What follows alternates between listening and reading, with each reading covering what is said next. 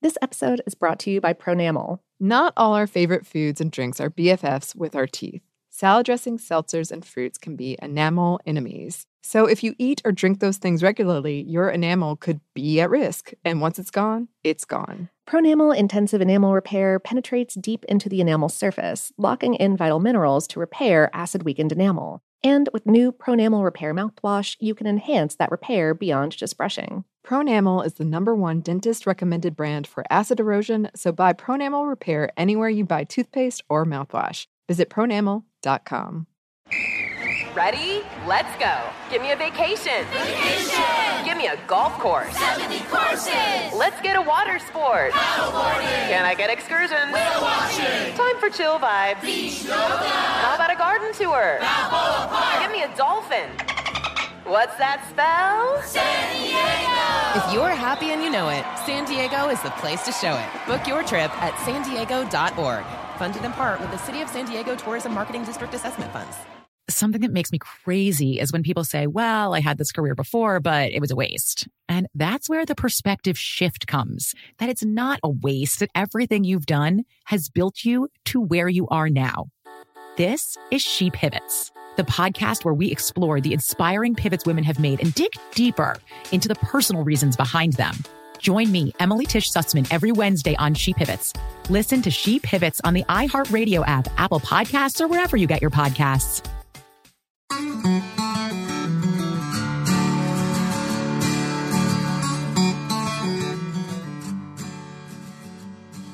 And welcome to Savor, a production of iHeartRadio. I'm Annie Reese. And I'm Lauren Vogelbaum, and today we have an episode for you about Tres Leches.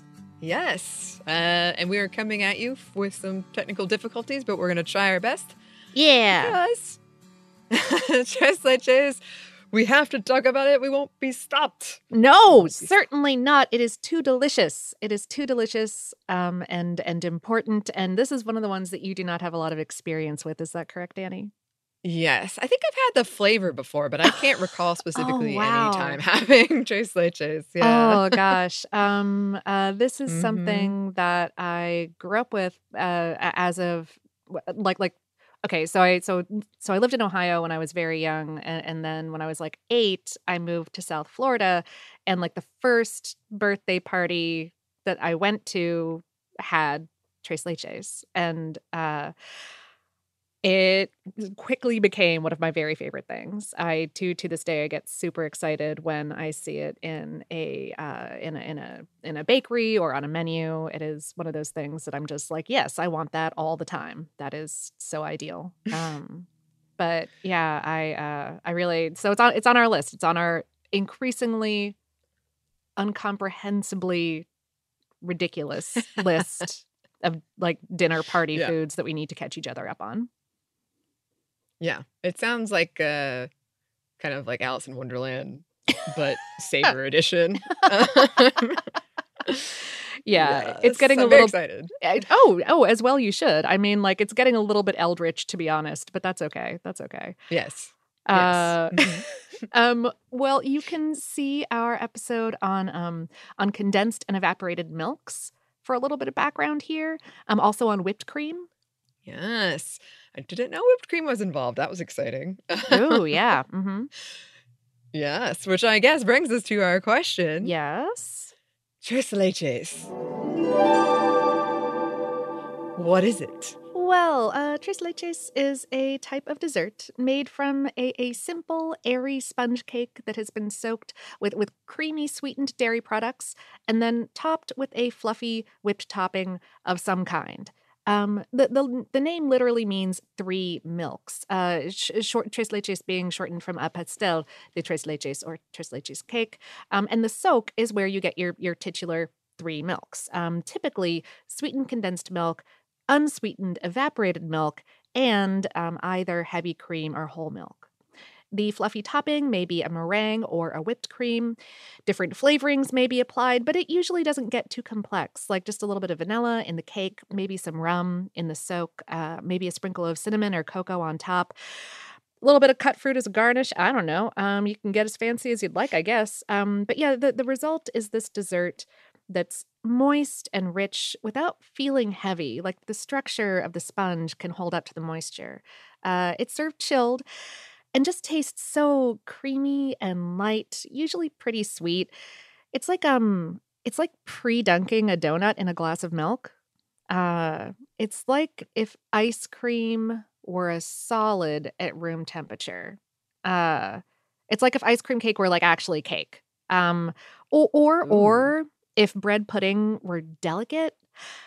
It's like it's like if you had a like like a teleporter accident um but instead of genetically mixing up like two people um or, or maybe like a person and a fly you know as you do um if, if you Mhm. mixed up instead like a sheet cake and a milkshake Oh, that sounds lovely. is but I, even though I do see like a now a parody movie about Tres Leches in the realm of the fly and the style sure of the fly. yeah yeah yeah no i i I, I Mhm. would watch a cronenberg film about tres leches sure absolutely Yes. Um, uh, all right. So there are a lot of regional and personal variations on how exactly tres leches should be made. Um, and these are like slightly contentious variations, but I have not read any opinions that have like the level of vigor that we get with these variations sometimes. Like, it is not a bagel. Thank heck. I didn't have the energy for bagel level Uh-huh. controversy today. Yeah. Um, the the important things uh, uh, everyone seems to agree are getting the textures of everything right for whatever value of right you adhere to. Okay. Yeah. so so let's break down this kind of like three uh three strata that we're talking about the cake the soak and the topping all right so sponge cake uh, sponge cake is a type of cake that's leavened or risen by, by whipping eggs into a stiff foam and then gently folding in sugar and flour to preserve that fluff that you've created. Um, you can also add a little bit of chem- chemical leavener, like a baking powder, to get extra rise, but it's typically not necessary. As the cake bakes, um, the proteins in the mix will stiffen up around the tiny little air bubbles that you have thus worked into the dough, creating a, a light but but structural and perhaps slightly dry type of cake at the end. Um, there's typically no butter or other dairy involved in the batter. Those things help keep cakes moist, but also tend to make them dense. Yeah. Um, so sponge holds up really well in like fancy layered desserts. Like if you've watched uh, Great British Bake Off, you've probably heard a lot about it. Um, a, a flavoring like vanilla or a little bit of lemon even might be added here. And then after baking your sponge cake, uh, you involve you, you get the soak involved. So you poke the cake full of holes, like straight down from the top to the bottom of the pan, and then pour in your milk mixture. Um, the two critical milks are again sweetened condensed milk and evaporated milk. Sweetened condensed milk is a is a milk that has been processed in a vacuum chamber to boil out like 60% of the water content without cooking the milk. Yeah? Um, so you don't get like cooked milk flavor. Um, but to preserve it, you do add sugar uh, for preservation and for flavor. Um, but but it acts as a stabilizer. It's it's thick and sticky and very sweet. Evaporated milk, meanwhile, is an unsweetened version of this product that has uh, unflavored stabilizers added, like like potassium phosphate, something like that. That's also why evaporated milk is usually like a pale tan in color instead of a creamy white. It's just it's just concentrated milk. It's sort of like a like a less fatty cream. Yeah. Uh, both are sold in shelf stable cans. Your third milk product is usually heavy cream, sometimes whole milk, occasionally an alternate product like like coconut milk. And people are passionate, I will say, about the appropriate ratio of milks and, and sometimes about the brands of canned milks involved. I wouldn't dare tell you what to do. Whatever you think is correct. Never. no, no. Um, uh, flavorings like like vanilla, rum, brandy, coffee, or maybe like a coffee liqueur might be added to the milk mix. And yeah, yeah, you you you let it soak into the cake for at least an hour or overnight in the fridge, uh, and the cake will do an impressive job of soaking up the liquid. Uh, preferences on the final moisture level can range from like from like self possessed to to soggy bottomed. oh, I like that little chart, that spectrum. Yeah, right. Yeah. Uh, um, so when you get close to serving, you will top the whole thing with your fluff of choice. Um, usually either a thick layer of whipped cream, sweetened and flavored to taste, or a, a Swiss or Italian meringue. And meringues, meringues are, are foams made by whipping together egg whites and sugar. Swiss meringue is like a little easier to make. You you blend your egg whites with granulated sugar and then heat the whole mix over a water bath, like whipping all the while until it reaches about 140 degrees Fahrenheit, that's 60 Celsius or above. Um, there's an excellent Serious Eats recipe, as there usually is, um, and it recommends going all the way up to 180. So check that out if you want to. Anyway, um, uh, uh, Swiss meringue is nice and light. Uh, Italian meringue is a little bit more intensive. It, it, involves whipping egg whites and then drizzling in as you're whipping sugar syrup that you've heated all the way to like 250 Fahrenheit. That's 116 Celsius. It, it'll be a little bit heavier and thicker in texture. Um, but yeah, yeah, uh, personal preference of, of what you like making and, and how you think it should be done. I've read recipes with like a cream cheese icing on top. I don't know. There are variables. Oh. Indeed. Yeah. And and again, I cannot and further would not tell you what is correct to top your cake with, but once you have, you might dust it with a powdered sugar, spices like nutmeg or cinnamon, maybe some cocoa powder. Uh, tres leches is usually served in squares or rectangles, garnished with a, a, bit of fresh fruit like strawberry or kiwi, maybe a canned fruit like a maraschino cherry or a peach slice. It's it's not difficult to make uh, with with modern technology, but it is a little bit finicky with with all that whipping, you know. Um, so it's a popular celebration food, you know, birthdays, graduations, stuff like that. Hmm. Okay. Well, what about the nutrition? This this is a treat. This is calorically dense with some fats and some sugars. Um, it does have some some protein and a and a good spread of micronutrients. I mean, you're dealing with a bunch of milk. That's that's cool. Uh, but yeah, treats are nice. Yeah, treats are nice. big, big fans, big fans. Um, and we are not the only big fans. We do have some numbers for you. Mm-hmm. So this dessert did see a lot of growth during the pandemic, likely because of the canned milk aspect of it. From 2019 to 2020, searches for Tres Leches grew by 25%. Oh. Oh. Oh, man. Mm-hmm. I should have made some. Mm-hmm. Why didn't I? Heck. Yeah. Still could. Still I certainly could. I certainly could. I well, my all of my stuff is in storage right now, but I but I could hypothetically in the future, or or I could just go buy a hand mixer. I mean, they're like ten dollars. I what could it possibly cost? Um. Uh. Okay. And all right, our numbers for this are difficult to track down because it's not really like a mass produced kind of product. Uh, but I do have one more number, kind of. So I, I have I have a small joke that that contains a number within it. Um. Okay. Yes. All right. Cool. So okay, I'm, I'm ready. Tres leches in esta economía. yeah. Yeah. Yeah. Sorry. I'm sorry. Uh. Yeah. Never apologize. Uh, that's that's thanks to uh to Twitter human Jordan W. Um, who or, so I was I was talking to uh to, to Mia of It Could Happen Here, the podcast on uh, we were kind of chatting about what we were working on yesterday on Twitter and uh and yeah, uh uh Jordan W. uh chimed in with Tres Leches and it's Esta Economia and yeah, so I just thought that y'all would appreciate it. yes. Thank you for doing the good work and bringing that to our attention, Lauren. We do appreciate it. anytime, anytime. Yes.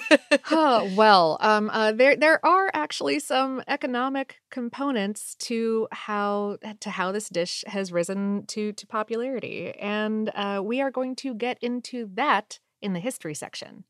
Yes, but first, a quick break for a word from our sponsor.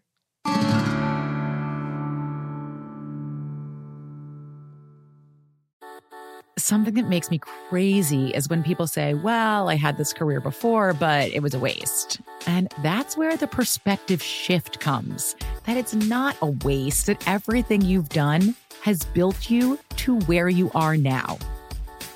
This is She Pivots, the podcast where we explore the inspiring pivots women have made and dig deeper into the personal reasons behind them. Join me, Emily Tish Sussman, every Wednesday on She Pivots as I sit down with inspiring women like Misty Copeland, Brooke Shields, Vanessa Hudgens, and so many more. We dive into how these women made their pivot and their mindset shifts that happened as a result. It's a podcast about women, their stories, and how their pivot became their success. Listen to She Pivots on the iHeartRadio app, Apple Podcasts, or wherever you get your podcasts. Hi there, I'm Bob Pittman, Chairman and CEO of iHeartMedia. Welcome to Math and Magic Stories from the Frontiers of Marketing. This week I'm talking to the one and only Ryan Seacrest. Love the connection to people. I think at the core, what I get excited about, what gets me up in the morning, is connecting with people in an unscripted, unvarnished way. Is getting to to say something to them, hear back from them, know that I'm part of the routine and I look forward to getting on the air. I look forward to it. In these exciting times, we're looking to the math, the strategy and analytics, and the magic, the creative spark, more than ever. Listen to Math and Magic on our very own iHeartRadio app, Apple Podcast, or wherever you get your podcast. Imagine you ask two people the same exact set of seven questions. I'm Minnie Driver and this was the idea I set out to explore in my podcast, Minnie Questions. This year, we bring a whole new group of guests to answer the same seven questions, including actress and star of the mega hit sitcom Friends, Courteney Cox. You can't go around it, so you just go through it. This is a roadblock. It's going to catch you down the road. Go through it, deal with it. Comedian, writer, and star of the series Catastrophe, Rob Delaney. I shouldn't feel guilty about my son's death. He died of a brain tumor. It's part of what happens when your kid dies. Intellectually, you'll understand that it's not your fault, but you'll still feel guilty. Alt rock icon, Liz Phair. That personal disaster wrote Guyville. So everything comes out of a dead end. And many, many more. Join me on season three of Minnie Questions on the iHeartRadio app, Apple Podcasts, or wherever you get your favorite podcasts. Seven questions, limitless answers.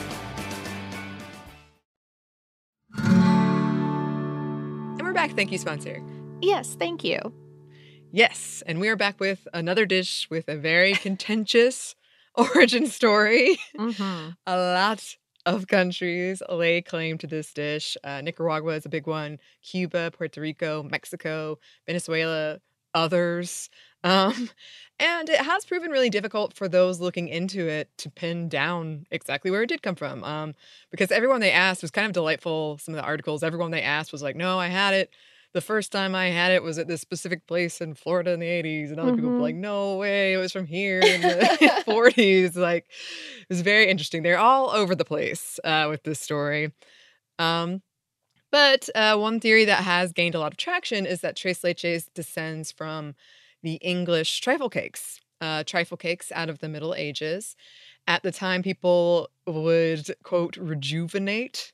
I love uh, a stale mm-hmm. cake or something like that, like bread or something, by soaking it in liquid. Um, proponents of this theory point out that Nicaragua was colonized in the 1500s and 1600s by Spain and England, and the English may have very well brought these trifle cakes with them.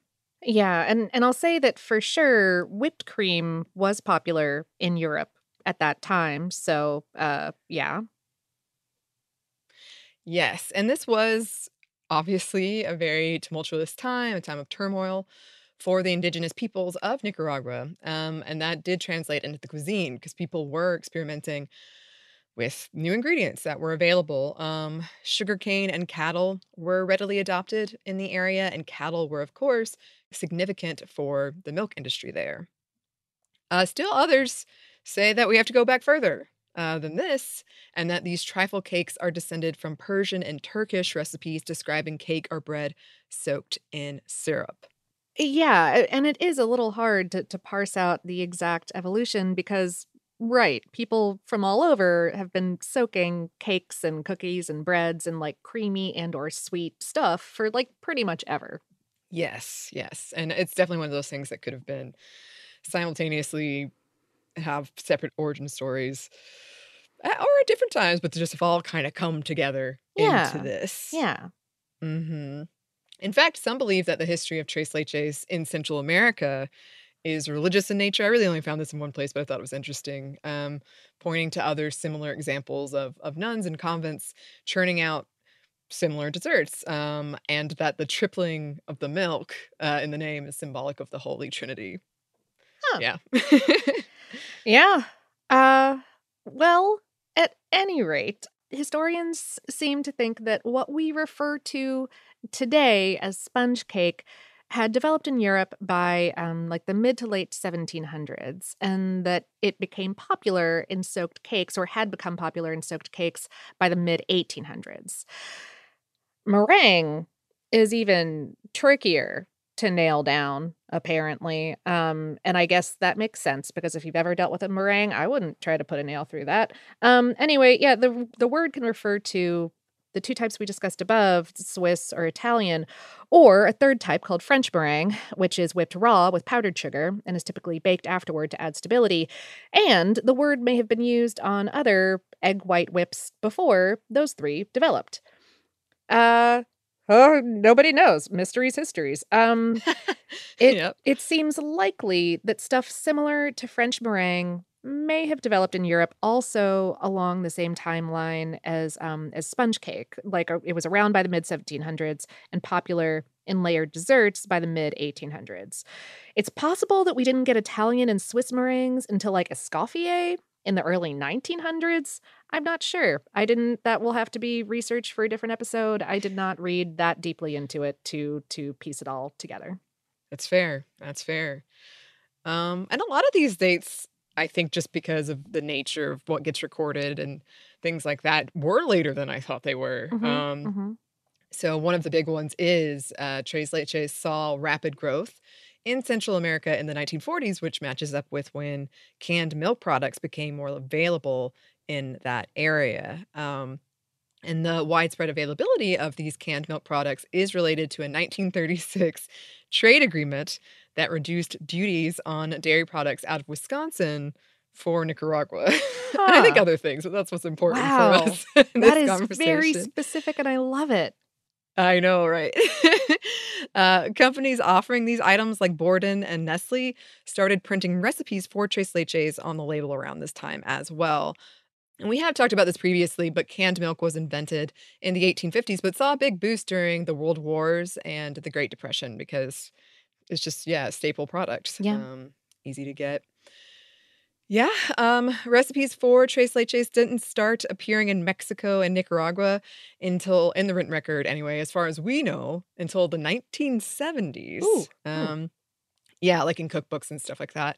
Uh, there are a couple of examples of very similar things uh, before then, though, like torta de leche and baba au rum out of France.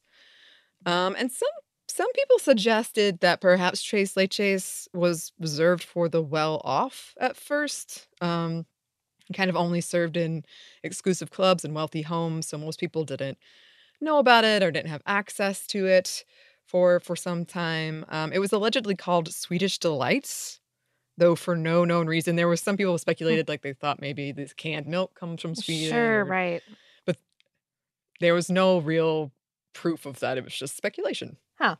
Huh. hmm Uh, the Nicaraguan Revolution and environmental disasters between 1979 to 1990 was the catalyst for tens of thousands of Nicaraguans to immigrate, uh, specifically to places like Miami, Florida. And so, as I mentioned at the top, a lot of people did specifically bring up this one restaurant. Mhm.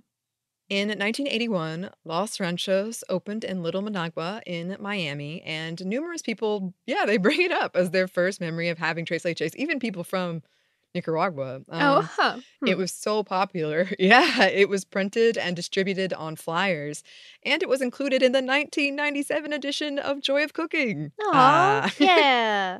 yeah. uh, certainly by the early 2000s, tres leches had become a flavor for other products like ice creams. Uh, both Haagen-Dazs and Bluebell had tres leches iterations in 2003. And today you can buy tres leches flavored uh, like concentrates and syrups and uh, and liquids to, to use in drinks or baked goods or candies or like even the scent industry. Yeah.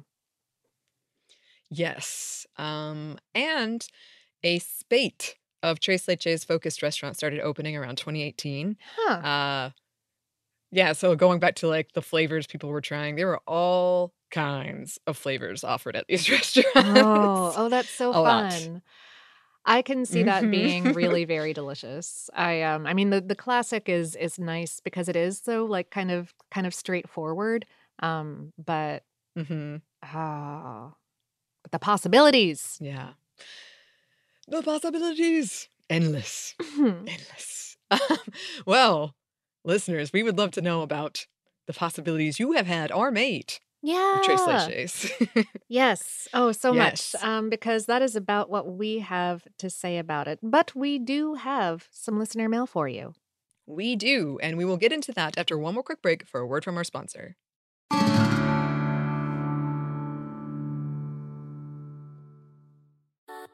Something that makes me crazy is when people say, Well, I had this career before, but it was a waste. And that's where the perspective shift comes that it's not a waste, that everything you've done has built you to where you are now.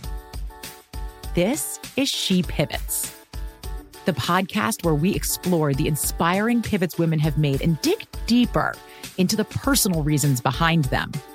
Join me, Emily Tish Sussman, every Wednesday on She Pivots as I sit down with inspiring women like Misty Copeland, Brooke Shields, Vanessa Hudgens, and so many more. We dive into how these women made their pivot and their mindset shifts that happened as a result. It's a podcast about women, their stories, and how their pivot became their success. Listen to She Pivots on the iHeartRadio app, Apple Podcasts, or wherever you get your podcasts. Hi there, I'm Bob Pittman, Chairman and CEO of iHeartMedia. Welcome to Math and Magic Stories from the Frontiers of Marketing. This week I'm talking to the one and only Ryan Seacrest. Love the connection to people. I think at the core, what I get excited about, what gets me up in the morning, is connecting with people in an unscripted, unvarnished way. Is getting to to say something to them, hear back from them, know that I'm part of the routine, and I look forward to getting on the air. I look forward to it.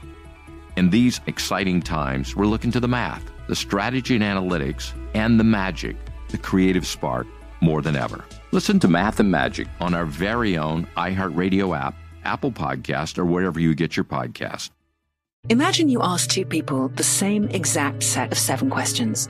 I'm Minnie Driver, and this was the idea I set out to explore in my podcast, Minnie Questions. This year, we bring a whole new group of guests to answer the same seven questions, including actress and star of the mega hit sitcom Friends, Courteney Cox, You can't go around it, so you just go through it. This is a roadblock. It's gonna catch you down the road. Go through it. Deal with it.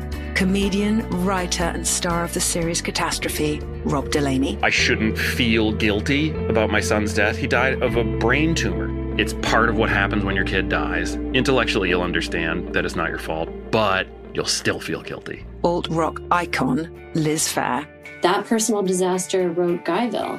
So everything comes out of a dead end. and many, many more. Join me on season three of Minnie Questions on the iHeartRadio app, Apple Podcasts, or wherever you get your favorite podcasts. Seven questions, limitless answers. And we're back. Thank you, sponsor. Yes, thank you. And we're back with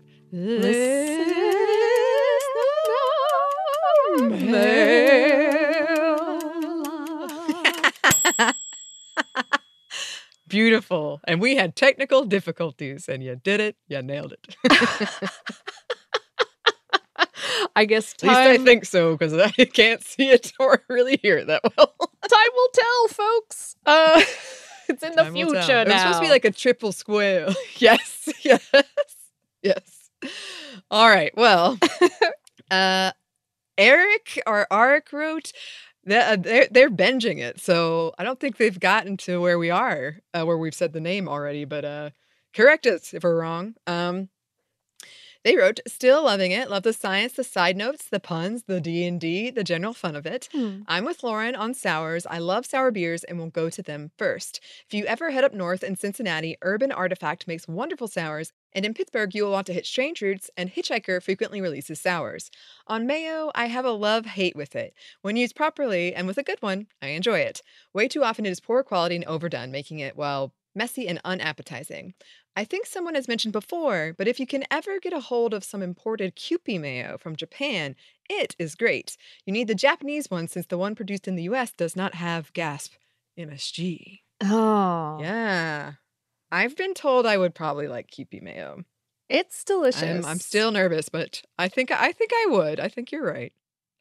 Little more. I have some reservations. yeah, no, I, I can see that. I'm still convinced that the thing that you dislike is Miracle Whip and not mayo. Yeah. But It's quite possible. yeah, but either way, I mean, uh, but oh yeah, yeah. Um, Kewpie, delicious. Uh, I, I, right. I, I really need to get up north. Like the beer scene, like we're we're so um kind of uh, uh sequestered in the south. We we only get the regional beers down here, and so which, which are great. Yeah. However, there's a whole world Yeah. out there. It's true, and we want to explore it. Yes, yes. Uh, Cecilia wrote, Yeah, I know I just wrote yesterday. I'm making up for lost time. My husband and I took a tour of Sicily in February. It was quite wonderful. Before leaving, I downloaded all of your podcasts relating to Italian foods. I listened to several on the flight over. We did two food tours. One in uh, Catania and one on the Amalfi coast of Italy. Uh, one of the things I wanted to be sure to get while there was some gelato, but we don't usually eat desserts after a big meal, and it was chilly, so we were not in the mood for a gelato in the afternoons. So, after several days, we'd still not had a gelato. One evening, we'd had a big lunch and wanted something light for supper, and I suggested we just get gelato for supper. My husband isn't usually interested in deviating from the norm that much, but he agreed, and we went to a gelato place near our lodging for a supper of gelato. It was delicious. Another night, we were looking for a place for dinner, and we were on the main street in Old Palermo. Um, it was a chilly, drizzly evening, and the street was less busy than usual. The restaurants had their people out trying to draw customers in. One fellow trying to get us into his restaurant asked us what we wanted to eat. Uh, normally, I need to look at a menu and we'll choose something from the menu, but this evening I had decided uh, that I wanted gnocchi because I was tired of eating long pasta. Uh, oh, by the way, the Italians don't use a spoon to eat pasta, they just eat it twirled around a fork. And like I said, it can be tiring if you aren't used to eating pasta frequently. My husband wanted lasagna. Um, he had asked for it at one restaurant and was told they didn't have it, so he was going to try again. So when this guy asked us what we wanted, Jim said lasagna, and the guy said they don't have lasagna. Then I said gnocchi, and he said, What's that? My accent isn't perfect, but it's not that bad. I repeated it, and he still didn't know it. We were baffled. We ate there anyway and had delicious meals, but not lasagna or gnocchi. Our most memorable food experience was on the Amalfi Coast, where we had a limoncello tour. Uh, did you do an episode on limoncello? If you did, it was not one I downloaded. We have not. Uh, she continues, We had a car with a private driver for this tour. We stopped at a restaurant that specializes in lemon dishes and limoncello. First, the chef got in the car with us and directed us to his home about a half mile from the restaurant, overlooking the uh, Tyrrhenian Sea. There, he talked to us about growing lemons under a canopy of lemon trees full of lemons. Did you know it takes more than a year for lemons to mature? He then told us to pick some lemons. He needed a kilo, which was about five. Uh, then we went back to the restaurant where he directed us to help him make limoncello. We peeled the lemons we had picked and put them into a pitcher of 98 proof alcohol. He said they needed six months to steep and pulled out a pitcher that was six months old and continued with that one. At that point, he added sugar and water. For an aperitif, he added Prosecco and tonic water to a small amount of limoncello. Uh, he then prepared a four course meal for us. The restaurant was closed for winter season, so we were the only customers. Each course had a lemon sauce. It was quite a special experience. The meal ended with a tiny glass of ice cold limoncello. He stores it in the freezer. It was all delicious. A note on Dutch pronunciation Dutch is a phonetic language. The long O sound is spelled with two O's, O O. Um, it makes sense, no? So K O O L in Dutch is pronounced like coal in English. Um, the oo sound, as in soup, is spelled O-E in Dutch. The Dutch word for flower is B L O E M, which is pronounced like bloom. It all makes sense if you ignore the English pronunciation. Cabbage salad in Dutch is koolsla. The funny thing is, I never realized how this sounds almost exactly like coleslaw. Have you listened to the podcast, The History of English? It's very good. I think you'd especially enjoy the episodes on medieval foods. That's specifically episodes 132 and 133 from um, December 19th of 2019 and January 21st of 2020. Ooh, okay. Yeah. That sound right up our alley. That does. Oh, yeah, yeah. Um, oh, Yes. rad. I'll have to check that podcast out. Thank you for the Dutch explainer. I'm extremely confused by the Dutch language. Um, as I am with the English language and basically every other language. Um, but Yeah, good, It's true. good notes. Also, we have not done an episode Mhm. on limoncello, but I love that stuff, and all of that sounds just Yeah. incredible. It does. It sounds like you had a lovely trip with amazing foods Mhm. and quite jealous. Uh, yes, In a good way. in a, right, right. Happy for you, and also, oh, if you could have just teleported me all of that food, I would. I that would have been Yeah. great. Yeah. Yes, agreed. well, thanks to both of those listeners for writing in. If you would like to write to us, you can. Our email is hello at savorpod.com. Oh, we're also on social media. You can find us on Twitter, Facebook, and Instagram at SavorPod, and we do hope to hear from you. Savor is a production of iHeartRadio. For more podcasts from iHeartRadio, you can visit the iHeartRadio app, Apple Podcasts, or wherever you listen to your favorite shows. Thanks as always to our super producers, Dylan Fagan and Andrew Howard. Thanks to you for listening, and we hope that lots more good things are coming your way.